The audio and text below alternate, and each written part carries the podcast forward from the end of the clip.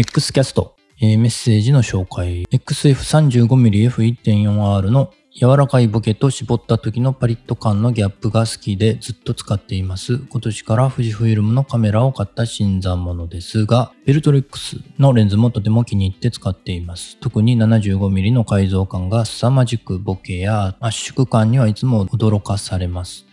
皆さんのおすすめレンズも知りたいです。私は出ると噂されているチ型キットレンズがとても楽しみです。コンパクトであり、写りもいい富士フイルムらしさを期待しています。というメッセージをいただいています。この方ね、あの、前回投票企画ありましたけれども、使用頻度が高かったレンズね。